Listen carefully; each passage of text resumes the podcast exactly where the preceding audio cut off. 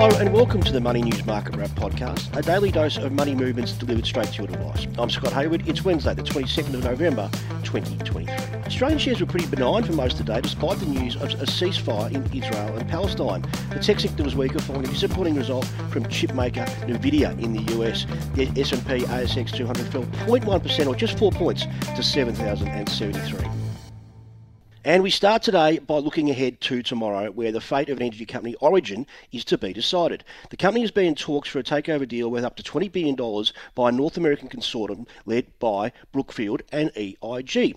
The bid is in a waiting period right now. Origin's AGM is being held tomorrow, and that's where the vote on the takeover will come to a head. The company needs 75% support for the deal to go through, which is why the move is looking tentative at best. Already, proxy votes have been submitted for the deal, and with Australian Super publicly against the deal while holding around 17.5% of the energy company, it's not good signs. Australian Super argues that with the transition on energy, the value of Origin is going to be far greater for their superannuation holders in the future than the deal allows for now. But the decision by Australian Super to oppose the deal only leaves 7.5% of leeway. Origin's share price did rise today by 1.7% to $8.42, but expect shifts either way on the outcome of the AGM tomorrow.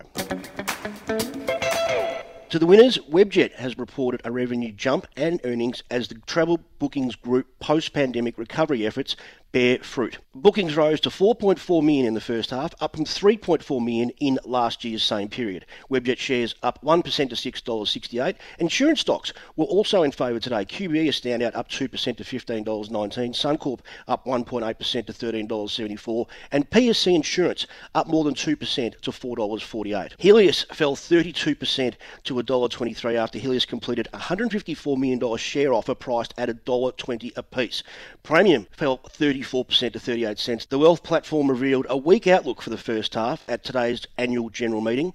And Trans Tasman farm distributor EBOS's $3.75 billion deal to acquire TPG capital backed pets and vets business Green Cross has fallen through. Shares fell more than 5% in EBOS to $33.11. To the currency markets, the Aussie dollar is steady at $65.51 US cents, also buying 51 British pence, 96 Japanese yen, and $1.08 New Zealand. The price of gold marginally higher, buying around US 1,998 an ounce. Iron ore stronger, back above US $130 a tonne. Brent crude oil barely moved, which did surprise me because the ceasefire in the Middle East, I thought it would have gone down. It's just steady at $82 US 30 a barrel. And one Bitcoin is lower, worth 55,515 Aussie dollars. And just finally, we all celebrated the women Women's World Cup during July and August, but once again, the Australian Tax Office has been a bit of a party pooper. The tournament was split across Australia and New Zealand, but it appears different tax deals were done as the hosting rights were decided. While the participating teams were paid prize money by FIFA for their appearance at the tournament, if you were based in Australia, you're doing worse. Whether they were in Sydney, Brisbane, or Melbourne, players were subject to a holding tax by the ATO of 32.5%, cutting a sizable chunk from their winnings. Better luck for those teams based in New Zealand, though, which had no deductions levelled on their match fees. It seems the beautiful game was a beautiful revenue pool for the taxman. So on the show, we'll find out how world events might change the outlook for investing in 2024 with CMC Markets and talk to an ASX listed company in the tech innovation space. That's 7pm tonight on your radio, via streaming, or on your podcast feed. I'm Scott Hayward. I'll see you then.